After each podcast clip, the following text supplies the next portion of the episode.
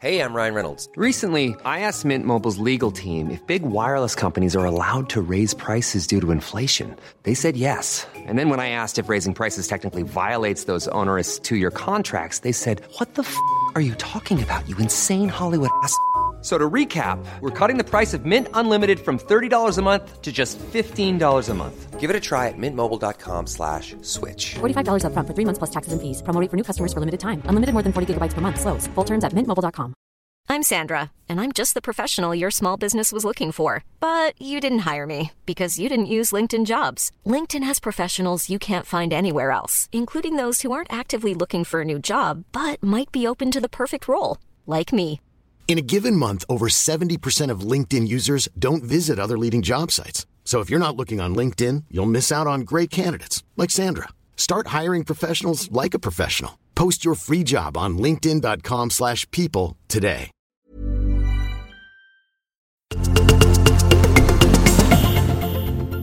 ...213 centimeter lång är finske basketstjärnan Lauri Markkanen som spelar i NBA-laget Chicago Bulls. Hans brorsa heter Eero Markkanen och måste väl vara en av den allsvenska fotbollshistoriens mest sensationella transfers när Real Madrid plötsligt värvade honom ifrån AIK. Lille Eero, han är bara 197 cm, spelar numera i Indonesien.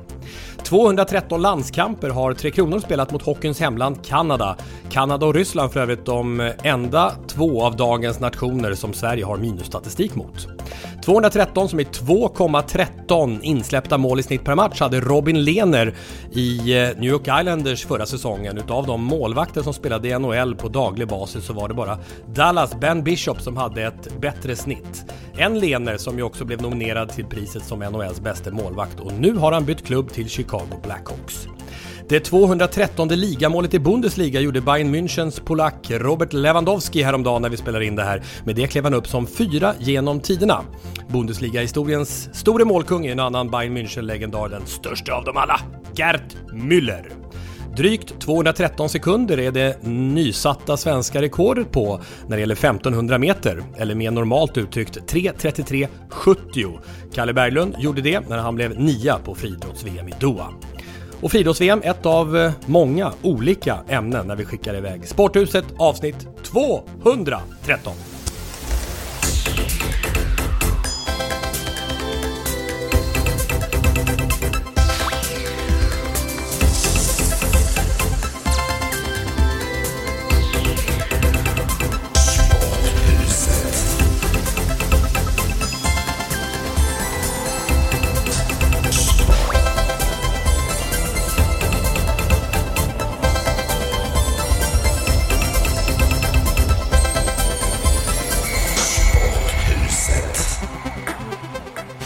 Ja, vi anropar Kanada och Qatar. Jens och Miro, för det är där ni är eller? Ja, jag har ju hunnit hem förstår du från Qatar. Ja, du har det? Eh, till eh, den svenska rivieran. Men jag måste erkänna att det är något kyligare här än det var i Qatar.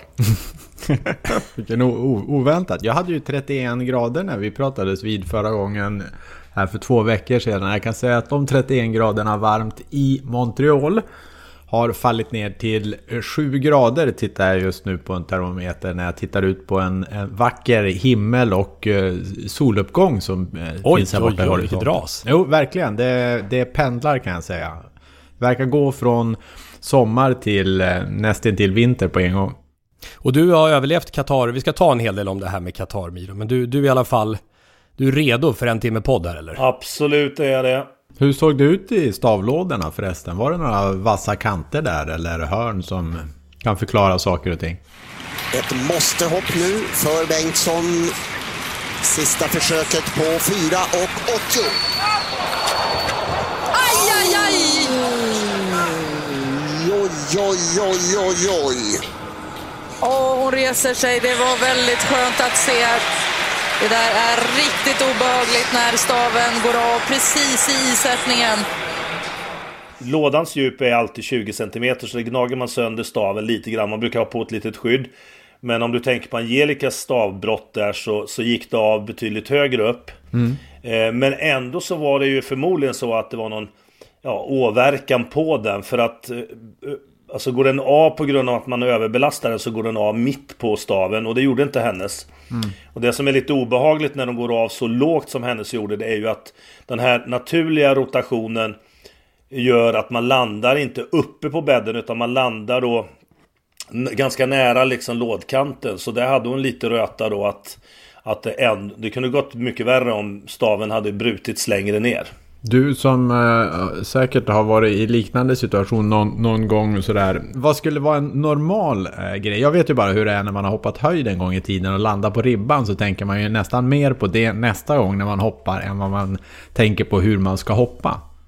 Ibland så känner man ju alltid så här eh, att en stav vet man kan gå av. Eh, jag har ju brutit 30 stycken och tog den diskussionen med Angelica och det var lite roligt då att hon tog upp det. Jag är äntligen stavhoppare för jag har brutit den. Det har jag sagt till henne då när jag tränade. Så du är inte stavhoppare innan du har brutit någon stav.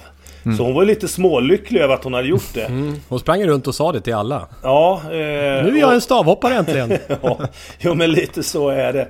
Men grejen är som allt annat som händer, det, det är ju tur att man inte vet innan att den ska gå av. Det är ju jobbigt. Mm. Eh, jag har faktiskt en, en, en, en polare då som var, jobbade en del som modell då. En världshoppare då som i eh, ett reklamuppdrag faktiskt skulle då bryta den. Och så skulle de filma det här hoppet så att de medvetet gjorde ett jack i den och det vette fasiken om jag hade ställt upp på. Alltså när man vet att den rackaren ska gå av nu när jag sätter i. Mm. Men han, han, han, han genomförde det och han fick väl kanske någon krona för det.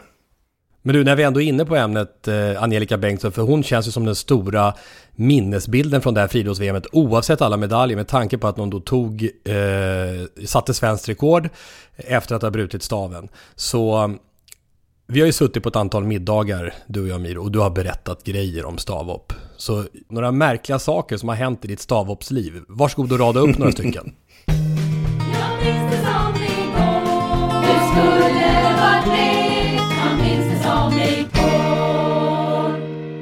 Det var ett svenskt mästerskap helt enkelt. Eh, vi hoppade stav där och på den tiden så var det inte fastskruvade eh, ställningar. Utan eh, de var då stabila givetvis. Men ribban låg uppe på. Den här killen då som hoppar då. Han genomförde hoppet. Han, han var inte i mitten på hoppet. Utan han gled sakta rakt ut mot högersidan då. Och landade uppe på själva ställningen. Och blev hängande där. Och den började ju svaja. Eh, ribban åkte givetvis ner men han, låg, han hängde ju kvar där uppe på ställningen. Och, och, av någon konstig anledning så såg man tidigt att den kommer tippa ut på banan samtidigt som då Jag för mig att det var 10 000 meters lopp då. Så då höll man tummarna att löparna skulle hinna springa förbi innan han rasar ut eh, på, på banan. Eh, och det gjorde han då. Och, Mitt i fältet? Ja, nej de hann ju förbi där i alla fall. Men sen... Vilken överraskning, de kommer förbi där 10 meterslöparna så kommer en stavhoppare mitt i. Men det ja. låter ju livsfarligt. Ja, nej men eh, det, det såg ju lite obehagligt ut sådär i alla fall. När vi träffade honom då någon vecka efter då, för det vart ju ambulans in och eh, kolla av honom och sådär då. Så, så sa jag det, fasiken, eh, blir, blir du inte lite rädd nu och hoppas? Så han, nej jag kommer inte ihåg ett skit av det. Alltså, han av? ja, sant. sen tänkte på lille Lasse som jag tränar då. Han eh, valde fel stav vid ett tillfälle och var otroligt taggad. Och ibland då så hoppar vi in med kort ansats liksom för att vi ska hitta känslan i sättningarna och så här. Och han var fortfarande kvar på sin lilla ansats där då. Eller han behöll den staven som han hoppade med kort ansats. Gick ut på full ansats och tänkte inte på att byta stav. Så han kom ju in där med full speta och den blev ju så liten så att den tog ju aldrig stopp utan när han satte i staven så istället för att flyga uppåt så flög han rakt över madrassen och landade i en diskusring bakom. Som tur var så var det ju sån här nät runt som ni vet runt diskusringarna så att eh, han fastnade ju i nätet där som tur var. Annars hade det kunnat gått illa. Men det jag tänker på, både med de här bitarna och Angelica Bengtsson, det är att det blir ju, lite, det blir ju kul när det går bra, men är det inte också förenat med livsfara? Nej, alltså ska vi prata livsfara så är det ju. Det är ju några stycken som har omkommit i stavhoppet. Men då har det varit olyckshändelser där man har genomfört hoppet, landat på madrassen och sen fallit ut bakåt och slagit i huvudet bakom madrassen då. Bland annat en som jag kände mycket väl då. Som, som råkade ut för det. Eh, men det kunde lika gärna ha hänt i höjdhopp eller något annat. Alltså att man har oturen då och rasar ner från bädden. Usch.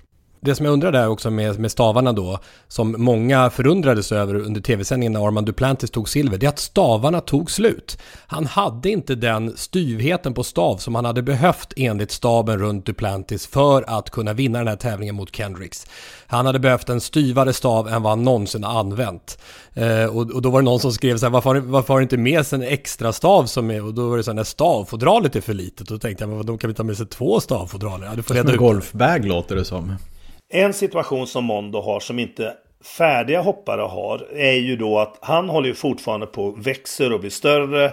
Han har gått upp 5 kilo sedan förra året så att den staven som han kunde hoppa 6.05 med på EM förra året det är en stav som är den mjukaste han har överhuvudtaget nu. Och det har ju med att göra att han är större, starkare, eh, tyngre. Och vilket innebär då att han måste också då upp i stav för att kunna få ut samma energi ur dem. Och när man är i den här utvecklingsfasen så vet man ju inte riktigt då vilken stav är jag på nu. Och han hade ju, jag tror att tre, kanske två, tre stavar som han aldrig har hoppat med. Så hårda som han aldrig har hoppat med. Och då har han ju bedömt då att eh, de ska räcka till i den formen som han är i då. Men så visade det sig att han hade kunnat använda en ännu hårdare eh, stavar då. Och begränsningen, jo visst, man skulle kunna ha två fodral med sig, absolut. Men... Då blir det ännu jobbigare på flyget. Ja, det lär det ju bli, absolut. Men om man går då till en färdig hoppare, om jag tar mig själv som exempel, så hade jag då ett fodral eh, med ett skydd runt då så att för, för, att inte det där ska hända att man får dem skadade så fick jag plats med sju stycken stavar. Då kunde jag ha då någon träningsstav som var ganska mjuk som är, var för mjuk egentligen att tävla med. Och sen hade jag någon stav som jag egentligen aldrig hade klarat av riktigt då.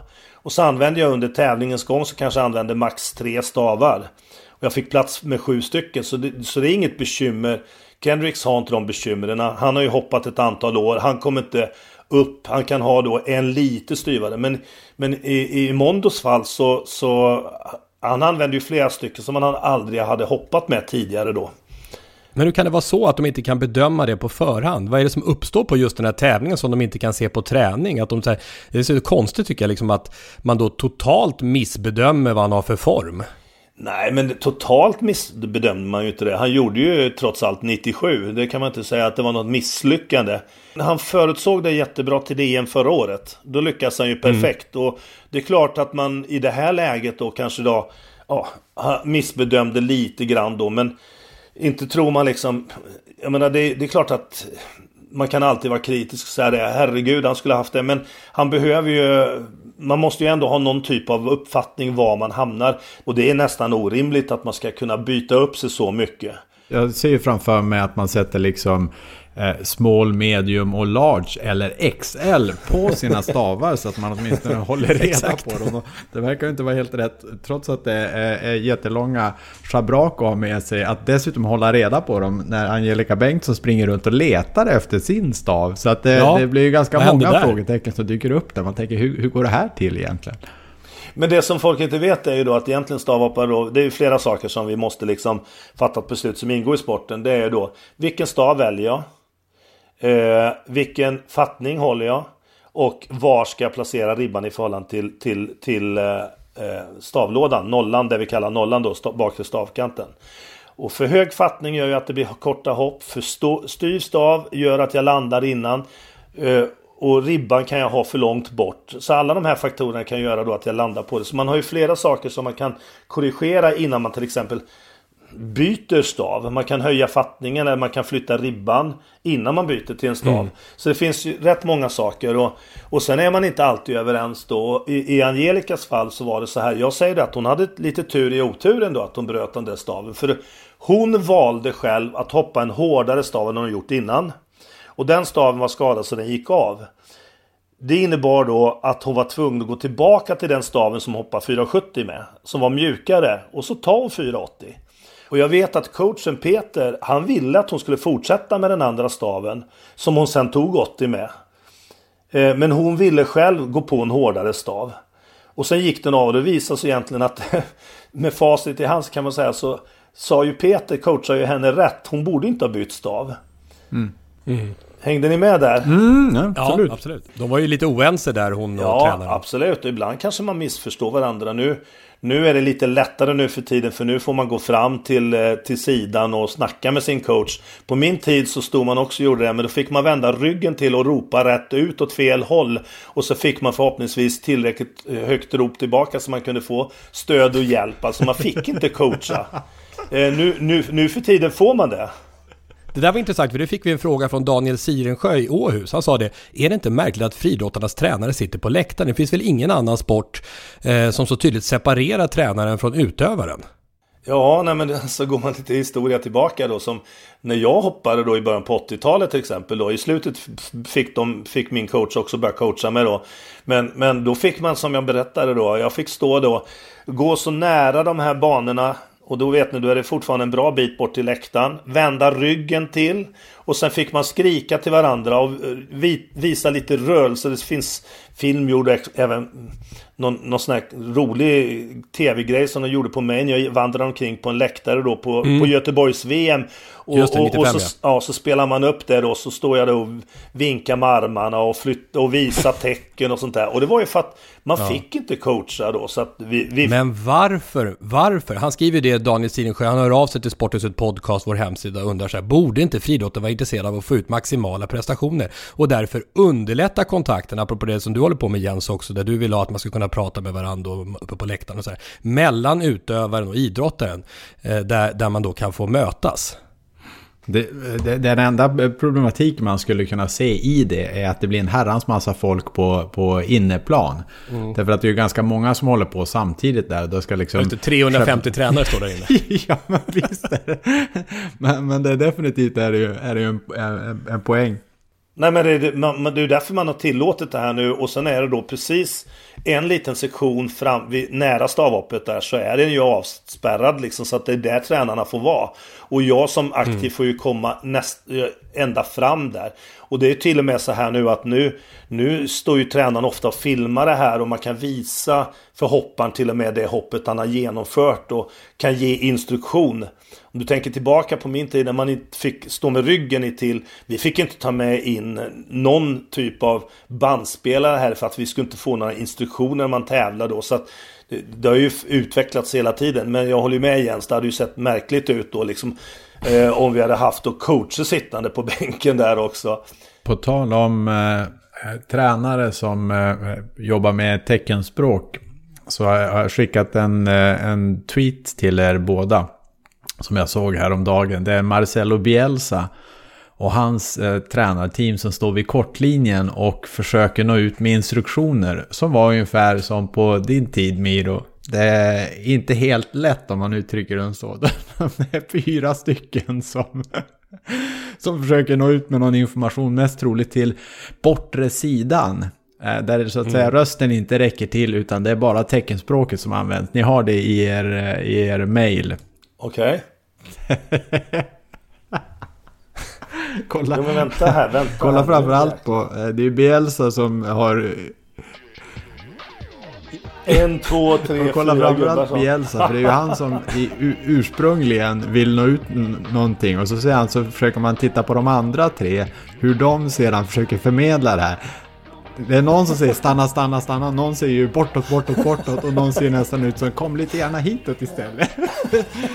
Han längst till vänster där. Hoppa som en hare. Hoppa som en hare.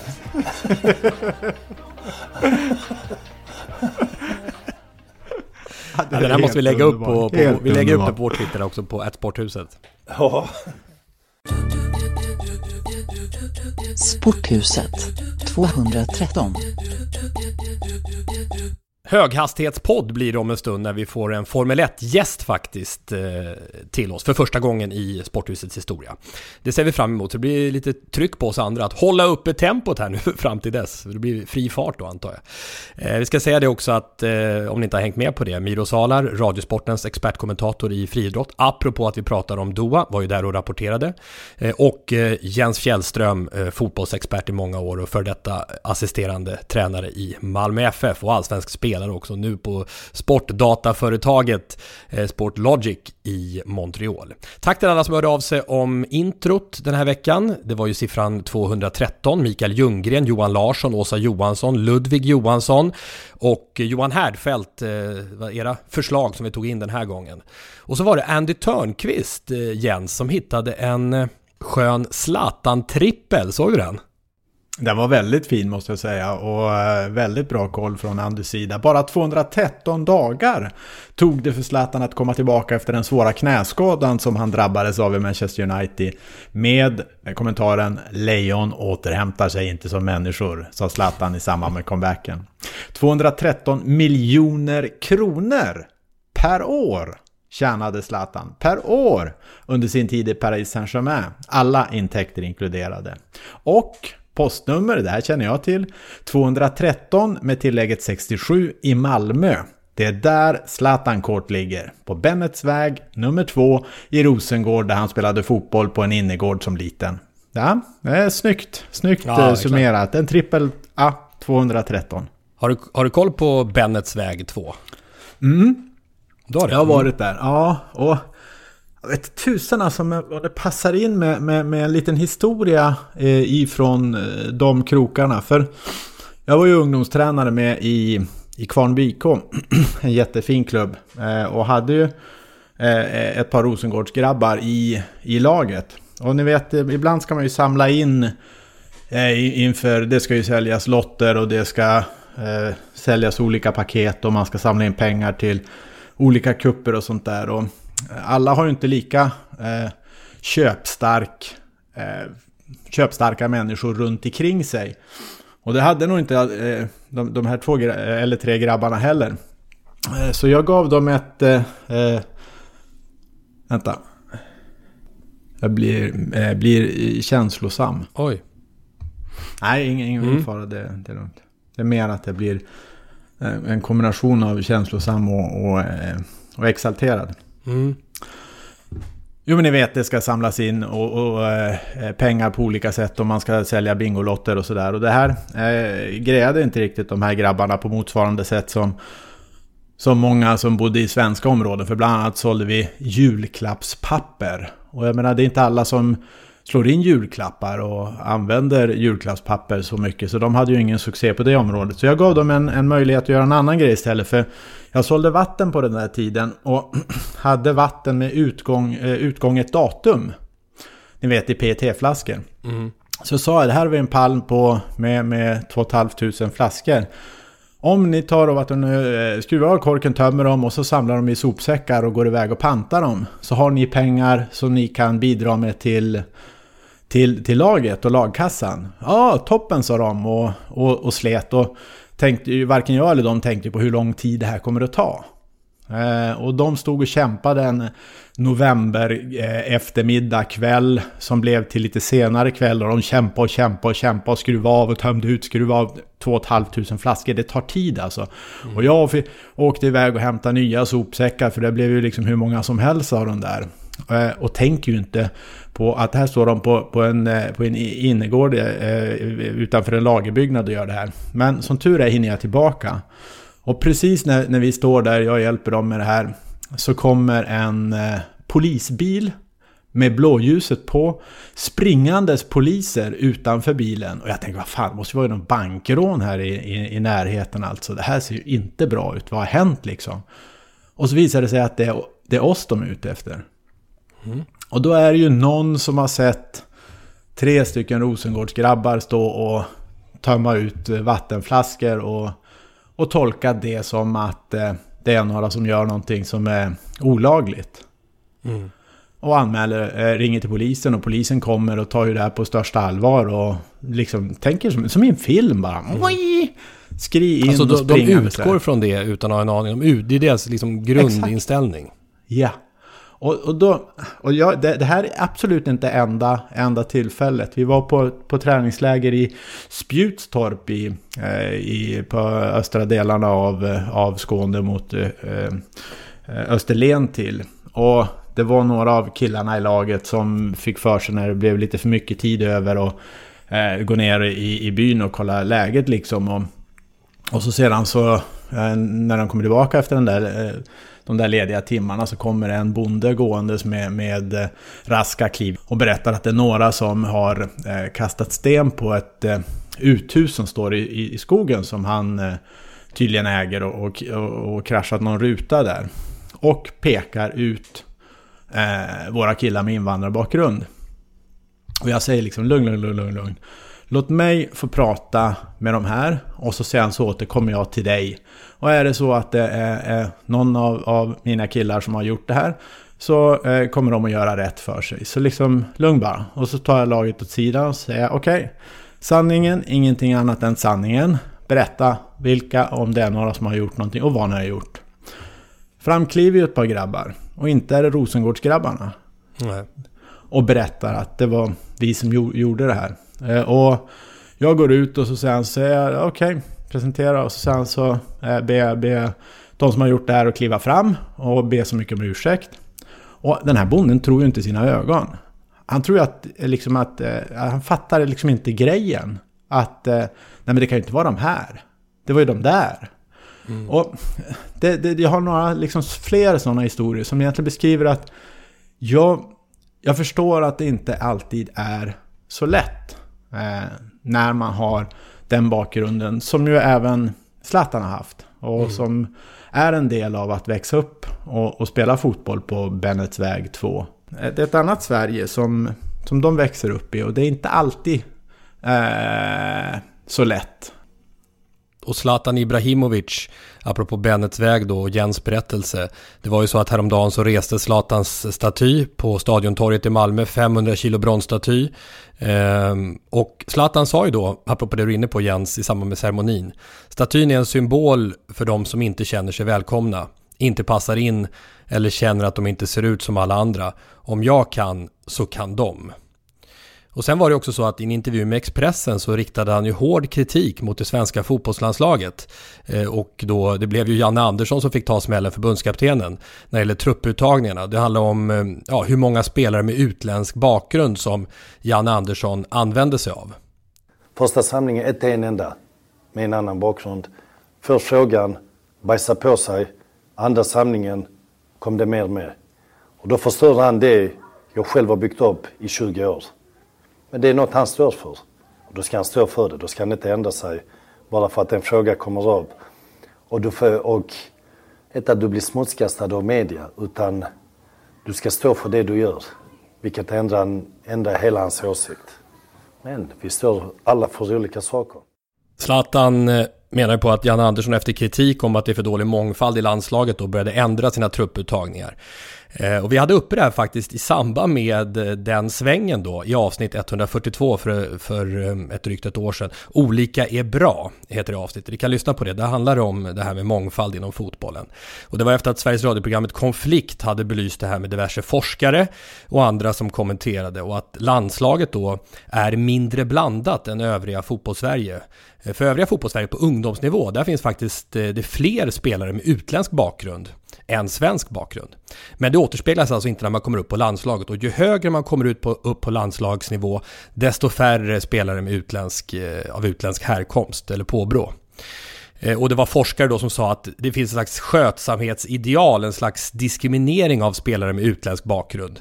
Och att man istället premierar en eh, kollektivistisk folkrörelsemodell eh, före schablonbilden kan man väl kalla det av utländska spelare som bollskickliga, odisciplinerade talanger som inte kan rätta sig in i ledet. Och det där, det där är ju då det som Zlatan såklart brinner för i den här frågan.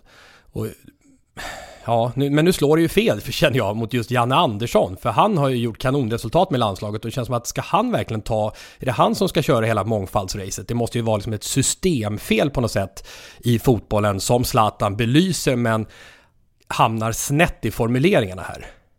Visst är det så. jag tycker liksom man kokar ner det Zlatan säger. Det, det är faktafel som gör att, eh, att, han, att den här svingen hamnar, hamnar fel, vilket är olyckligt och tar fokus från egentligen grundpoängen som är det behövs bättre mångfald.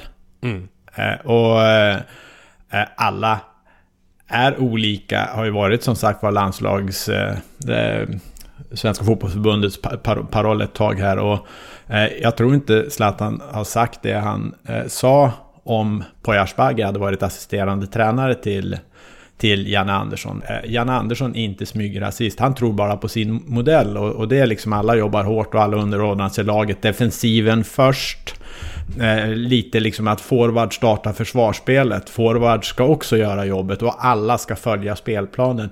Det är ju liksom grundstenar i, i Janne, Ander, Janne Anderssons framgångar. Eh, såväl i klubblag som, som, i, som i landslag. Eh, så att det här är ju inte någonting Eh, absolut inte någonting rasistiskt. Men det här är ju inte bara, gäller inte bara landslaget utan det här gäller ju många klubblag också. Mm. Som har eh, ledningar som inte liksom eh, är riktigt representativa för hur fotboll-Sverige ser ut. Och eh, styrelser. Och Lars Ekholmer som vi hade faktiskt ett avsnitt i Stockholms fotbollsförbund. Han reste sig upp på Svenska fotbollsförbundets årsmöte, även om det var det senaste årsmötet, och pekade på att man här valde fyra äldre män som nya då, det var väl i styrelsen då, alla hade sån-namn. Och då sa han, alltså vi, vi har vår paroll men vi lever inte upp till den. Och då, Lars Ekholm fick en rungande applåd på det här årsmötet, eh, som annars brukar vara en ganska stel och så här välregisserad tillställning. Mm. Det skulle vara intressant att veta i vilken omfattning man verkligen aktivt försöker att, att arbeta och vilken omfattning man verkligen själva också ser att vi saknar vissa delar i, i, i, i vår ledning som gör att vi inte riktigt, vi kommer att ha svårt att se hela bilden. Alltså om medvetenheten finns eller om man vill göra det för att vara politiskt korrekta. Men du, eh, nu står statyn där i alla fall Jens, till slut. Det tog lite tid. Ja, man flyttades väl. Det var inte tanken först att den skulle stå utanför Friends eller något i den stilen. Så den precis. har varit ute på en liten tågresa kanske. Peter Linde heter han va, som har gjort den där statyn. Och jag, jag tittade här, du, som, du brukar vara duktig tycker jag på Malmö-geografin. Stans största staty, det är ändå inte Zlatan-statyn, utan det är en annan staty. Eh, sen tidigare. Stor, Stortorget kan jag ja, tänka mig. Bra. Vet du vem som står där? Det är inte lätt. Uff, nej, nu... Jag, jag, skulle kunna dra på en, en riktig gissning, men det, jag är ganska säker på att jag skulle gissat åt fel håll. Men det är väl någon kung Karl den tionde Gustav. Där har vi det. Det var han som befriade Skåne från Danmark. Det är ju det som tycker att Skåne ska tillbaka till Danmark. Nej, det kanske inte Ja, men det är bra. En liten historielektion. Veckans surr. Vilket drama i Allsvenskan. Malmö, Djurgården och AIK i fight om allsvensk guld, sa du Jens eh, för några omgångar sedan. Nu är, det gått, nu är det bara tre kvar. Hammarby vann mot Djurgården på Tele2. Och jag har ju sagt att Hammarby går fullt här på slutet. Det skulle i så fall innebära att de avslutar med åtta raka segrar. Eh, de är ju oerhört starka. Titta på hemmatabellen där, apropå hur de spelar på Tele2, Hammarby IF. Eh, de har alltså 11-2-0 på 13 matcher. 11 segrar, 2 avgjorda och noll förluster. Tre mål i snitt per match på hemmaplan framåt. Tre mål i snitt per match framåt. Full fart framåt. Om du skulle fråga en bayern spelare om vad expected goals är, det vill säga sannolikheten för att göra mål från en, en viss position som du skjuter ifrån. Om du skulle fråga en bayern spelare en offens, eh, som är med i anfallsspelet där, eh, vad är sannolikheten härifrån? Vad är sannolikheten härifrån? Vad är sannolikheten härifrån? Så skulle jag misstänka att de har bra koll på det.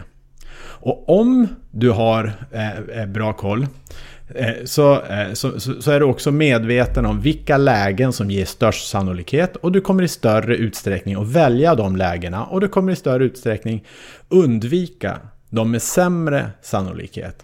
Vilket innebär att en extra passning kan ofta vara ett bättre alternativ än ett avslut. Och eftersom jag tror att alla är medvetna om att det behövs en extra passning så kommer också den extra löpningen. Och det här tror jag är en stor del i att Bayern, alltså den medvetenheten att de är på väg mot vad som kanske till och med är ett, ett eh, målrekord i, eh, i allsvenskan. Men ditt guldtips, vi kommer ju snart, ni, ni, som lyssnar på det efterhand kan ju bedöma hur det gick. Ditt guldtips ligger kvar eller?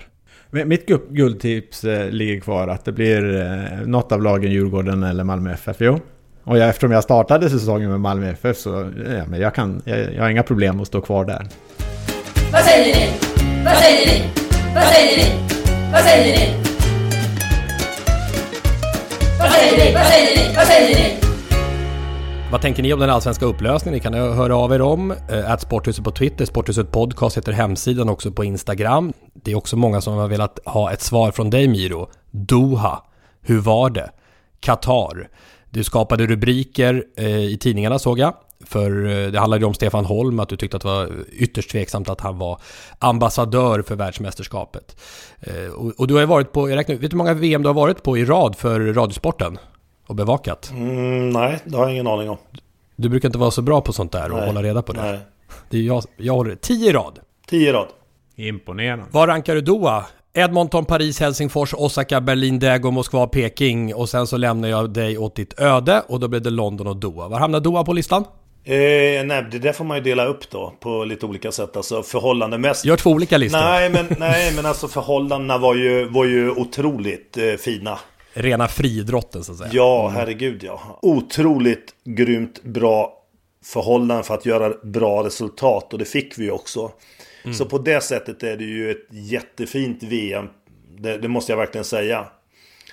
Sen kommer man då till andra delar som dels då bör eller borde ett sånt här överhuvudtaget få ett världsmästerskap. Nej, jag tycker personligen inte det. Ett land som har då de här problemen som man har då med mänskliga rättigheter. Alltså att du... Alltså du, du, du kan få sitta inne sju år för att du är homosexuell. För mig känns det som, jag vet inte vad. Eh, jag tycker att det är högst olämpligt att, att eh, en diktatur på det här sättet kan få, alltså att pengarna avgör var det hamnar. Mm.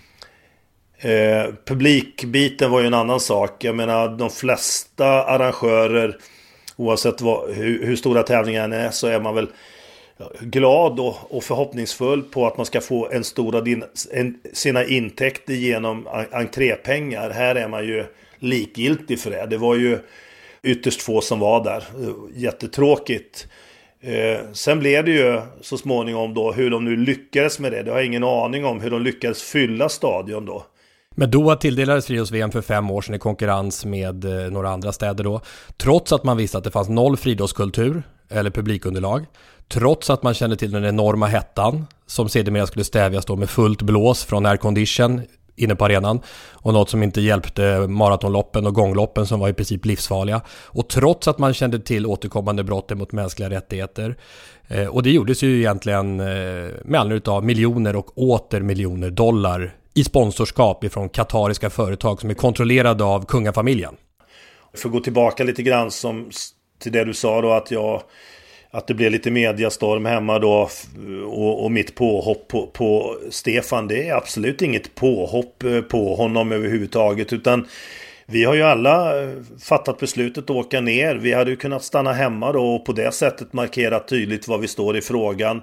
Eh, och det valet har, vi ju inte, har ju inte jag heller gjort utan vad jag kritiserar Stefan för var ju mer då att han är en ambassadör. Det är ju alltså någon som ska framhäva och förträffligheten genom att Qatar har fått det. Och, och det var ju det jag eh, tyckte var tokigt då. Och eh, du och, om någon Tommy vet ju då vilken respekt jag har för Stefan på alla andra sätt. Och, och tycker att han är en otrolig, dels en, har varit en otrolig idrottsman och, och eh, alltid stått för bra värderingar. och, och jag eh, har ju inget ont att säga om honom. Men, men jag tycker det var omdömeslöst att, att vara ambassadör eh, för mästerskapet. Det, det vidhåller jag. Jag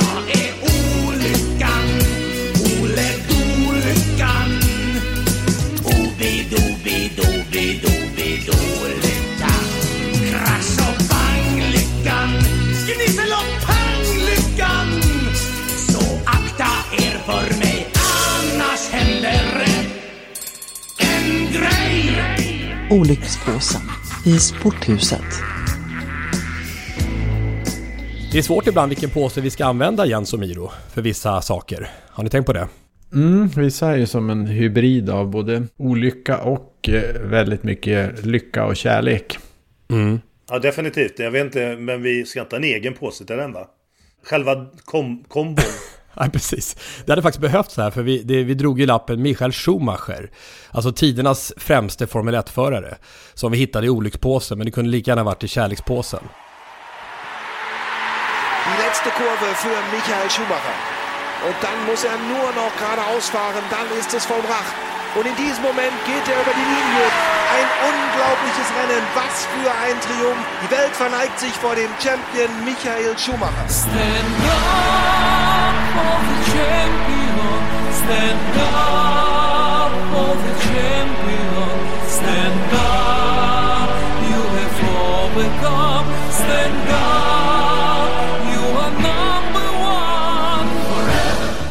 och då vill vi ju ha professionell hjälp såklart och det finns ingen mer professionell hjälp än Janne Blomqvist som kommenterat Formel 1 i svensk TV i mer än 20 år. Hallå Janne!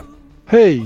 Ja, Michael Schumacher, vilken, eh, vilket spännande namn ni drar. Och eh, på frågan om det är olyckspåse eller, eller i kärlekspåse eller glädjepåse eller vad vi ska kalla det då. Det blir ju lite både och men, men huvuddelen av hans liv och karriär är väl ändå glädjedelen. Olyckan var ju framme 2013 där i en skidbacke i vad det nu var, Frankrike, Schweiz. Eh, han skulle hjälpa någon som hade åkt off-pist och körde ut i, i, i snön där som hade kommit ny. Så han såg inte en sten under snön om jag förstått saken rätt och föll väldigt illa då och skadade hjärnan, huvudet. For hours, the media have been camped outside the hospital in Grenoble as rumours circulated about Schumacher's condition. Then the head of the hospital read out a statement that confirmed many of the worst fears. Euh, Monsieur Schumacher a été admis au centre hospitalier universitaire de Grenoble à 12h40. Mr. Schumacher was admitted to the University Hospital in Grenoble at 12:40 following a skiing accident. On his arrival, he was in a coma. He was suffering from a serious brain trauma. It required an immediate neurosurgical operation. He remains in a critical condition. Thank you.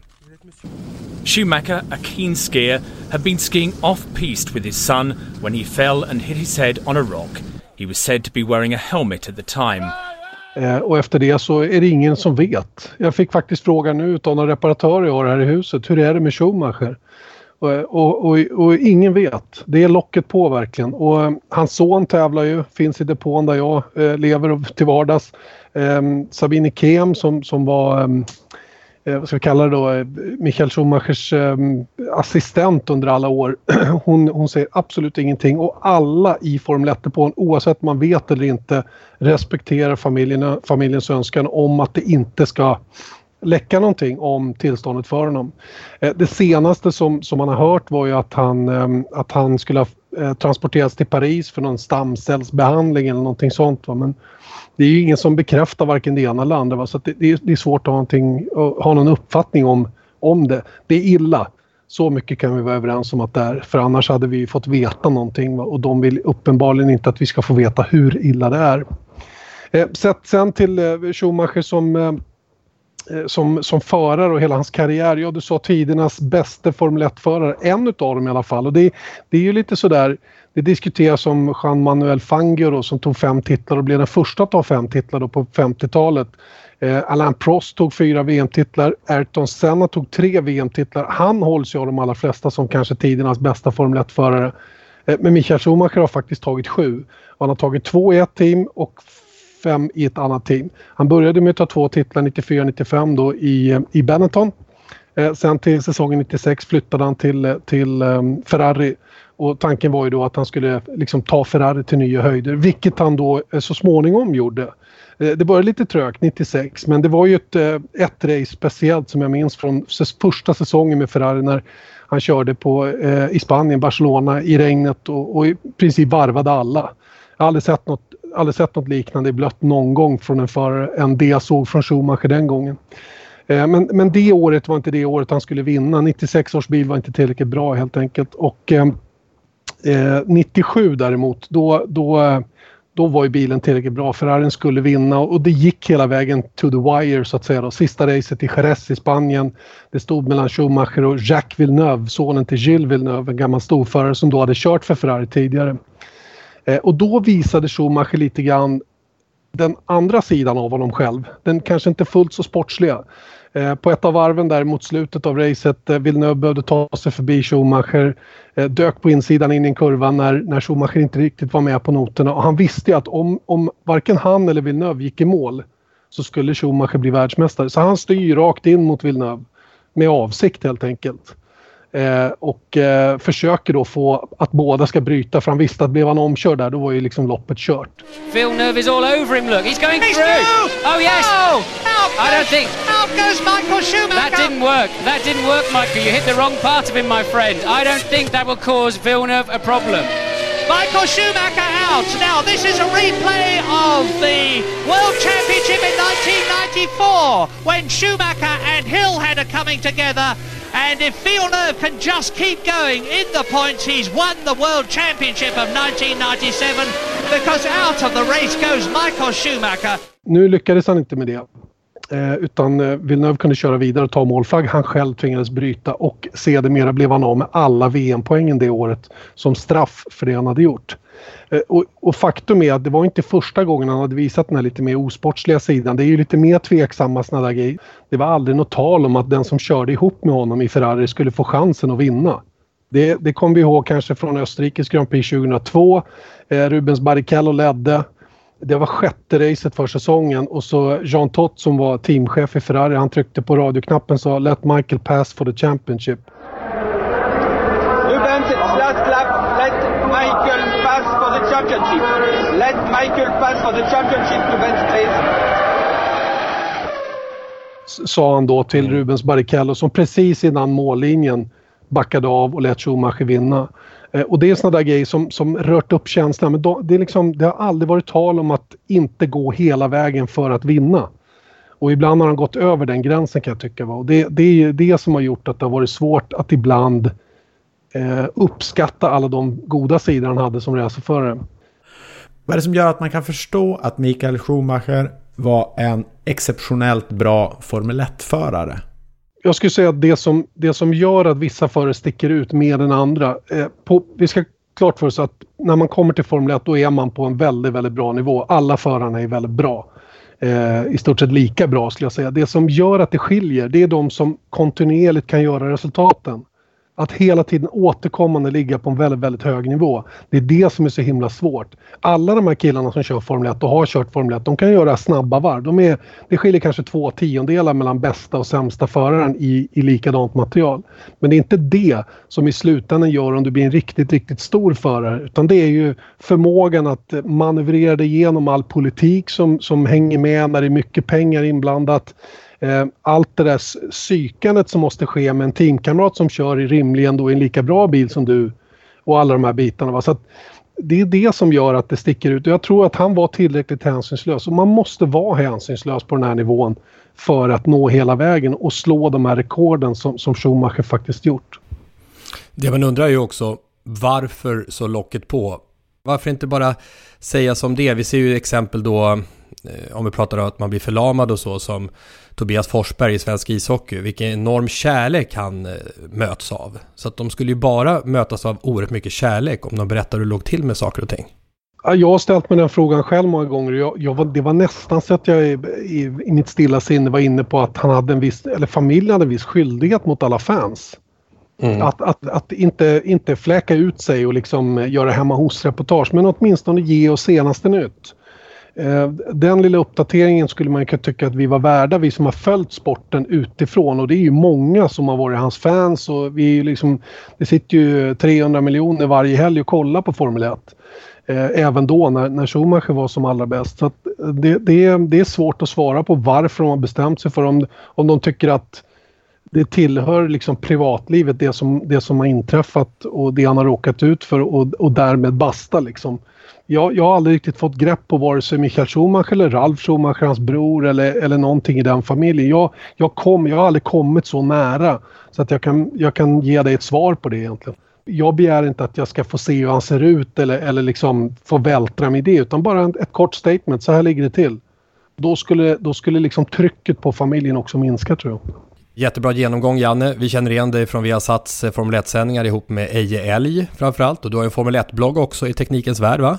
Ja, stämmer. En liten podd som vi försöker göra också. F1-podden som eh, konkurrerar inte med er naturligtvis. För Nej, eran är ju komplement. bättre än våra. Precis, eran är ju bättre än vad våran är. Men den är specialinriktad på Formel 1 i vilket fall som helst. Och faktum är att jag jobbar numera med Björn Wirdheim och Rickard Rudell. Ja. Eje, Eje har ju liksom eh, trappat ner lite. Men du, eh, och vi är ju gamla kollegor på, på radio. Jag tror att inte Lasse Granqvist är med idag för han, han gillar att prata om trafik. För du, du var ju trafikrapportör, var ja, ja, ja, ja, det var min ingång i etermedia överhuvudtaget. Jag, jag körde taxi på den tiden och de tyckte väl att de behövde någon som hittade runt här i Uppsala. Så jag fick eh, halka in på bananskal och sen blev jag kvar där. Kan det vara utifrån eh, från ditt rapporterande som Hipp Hipp har skapat eh... Måste vara det, måste vara det. Jag kan inte tänka mig något annat. Lars-Åke hette väl han på, på Radio Stockholm som var en sån ja. där röst som alla känner igen. Lars-Åke Gustafsson. Det är en klassiker. Mm. Är du ren Formel 1 eller är du intresserad av all motorsport? Eller är, ren, är du ren Formel 1-människa? Jag är nog mer, jag ska säga 80-20 då. 80 mm. Formel 1, 20 annan motorsport. Jag gillar ju annan motorsport också och, och um, jag har provat några enstaka gånger själv också vilket gör att man blir ännu mer fast i det så att säga. Men det är Formel 1 som fascinerar mig mest. Nu har vi två svenskar i Indycar och vi fick faktiskt eh, igår när vi spelar in där och så är det onsdag. Igår tisdag så fick vi klart med, med Marcus Eriksson då, som blir kvar i Indycar. Just det. Och nu dessutom blir teamkamrat med Felix Rosenqvist. Så det kan ju bli en himla intressant fight dem emellan. Eh, i, i likvärdigt material. Det, det, tror jag alla, i, alla racingfans gillar i alla fall att se fram emot till nästa år. Men du lyckas inte landa liksom den här uh, speedway-frågan vi fick från en lyssnare som heter Erik Allingård. Du är inte som en, han, han, han um, skickade en fråga så här. Jag tycker du ska ta upp sagan Eskilstuna-Smederna. Tre raka SM-guld i speedway i en sport där man får skifta stora delar av truppen inför varje säsong på grund av snittregler. Lagledaren Jerker Eriksson har lyckats sammansvetsa det här laget under flera år. Då gick jag in och, och kikade på Motormåndag, Johan Ejeborg. Han är ju så helgjuten motorsportmänniska och han var helt inne på Eriks linje att uh, Smederna har gjort det enormt och den här lagledaren då, Jerker Eriksson, borde vara en av kandidaterna som årets idrottsledare med tanke på att han har lyckats med det här engagemanget få de handelsresande speedwayförarna, för det är de ju verkligen att köra med hjärtat för just den här Eskilstuna-klubben. Ja, jag håller med. Ja, du är med på den eller? Ja, men ja. alltså det här med snittet, det är ju, det är ju ett, vilket, vilket laborerande för tränarna. Att hela tiden hitta rätt konstellation i förhållande till det snitt man har. För ju bättre förarna kör, desto högre snitt får de ju. Och då måste man ju till slut offra någon, eller några.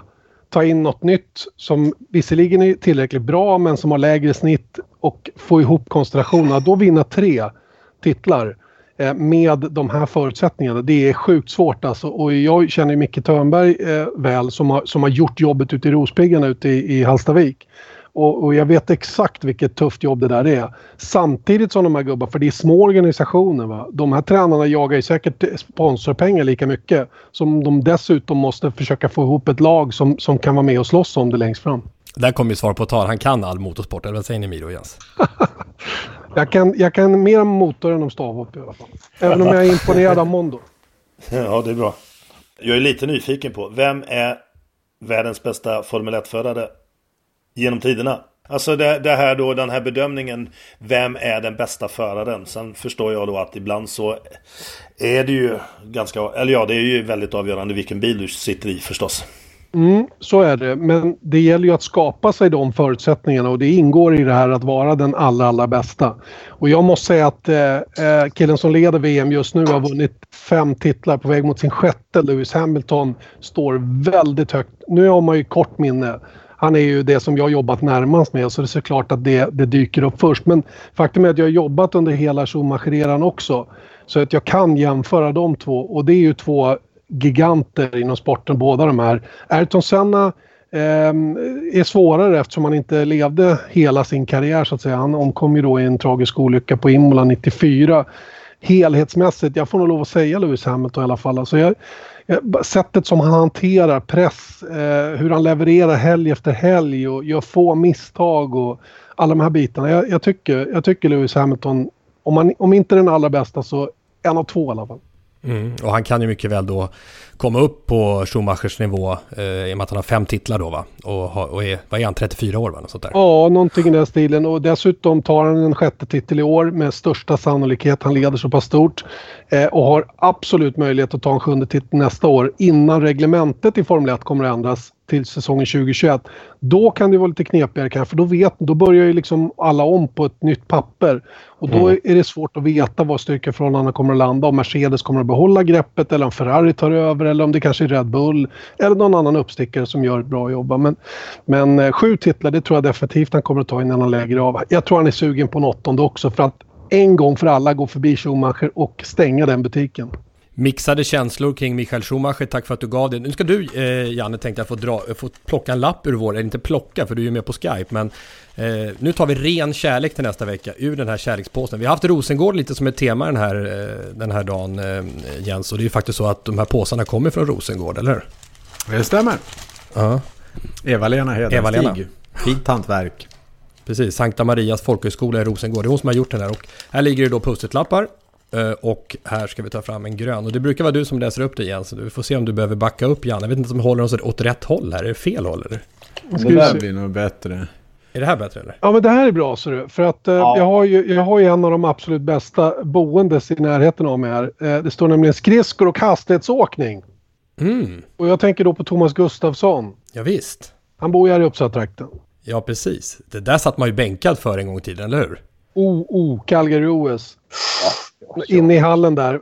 Världsrekord på 5 och 10 000. Äh, det var magi magiska tider. Faktum är att den sporten är ju cool att kolla på. Alltså. Och, Ja. och vilka, vilka fysiska praktex. Alltså. Jag, jag är ju svårt för jag har aldrig hållit på med den typen av idrott. Va? Men, men bara att ligga och pumpa i en mil på skridskorna. Man vet att de åker som fällknivar och det bara sprutar mjölksyra i låren. Alltså det, det, ja, det är grymt. Jag brukar ju också ta en liten eh, kommentatorsanekdot. Nu kommer jag på en här, apropå att vi alla jobbar som kommentatorer. Eh, Bosse Hansson gjorde ju väldigt mycket skridskor. Eh, han gjorde ju de här stora loppen i tv. Och han, fullproppad av självförtroende, så körde han ju något lopp där och så, och så, så, så, så var det slutvarvet och så han, han kommer i sista meterna, går i mål där! Och så fortsatte de åka. Och, och istället för att då i, tänka att jag har gjort en blunder, så säger han det. Nej, de fortsätter! De har räknat fel på varven! Ja, men eh, det är ju, då är man Det är du som pysslar en del med varv, Janne. Då är man ju switched on vet om man kommer på det. A- Att liksom bara säga att de, det är de som har räknat fel. Tack för idag allihopa och, och hoppa gärna in och lyssna på Viasats eh, F1-podd också med, eh, med Janne. Vilken Och- bra idé. Ja, gör gärna det. Och tack för att du var med. Eh, och vi hörs vi övriga i avsnitt 214 nästa vecka. Eh, tack Miro, du får vila upp dig lite nu efter din Doha, ditt Doha-äventyr här. Mm, tackar, tackar. Eh, och Jens, avslutningsvis, vad starkt där din berättelse om, om killarna i din träff där med, med, med killarna i Rosengård. Vad, vad bär vi med oss från den berättelsen?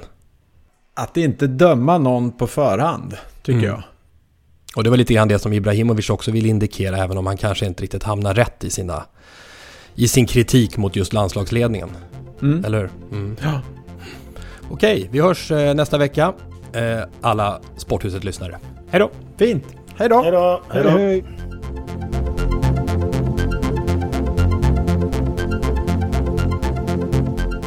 Sporthuset produceras av Tommy Åström och Martin Söderberg. På webben sporthusetpodcast.se Jinglar gjorda av sånggruppen Sonora, Patrik Oman, Jonas Jonasson och Albin Blomgren. Hörs nästa vecka, Jippi.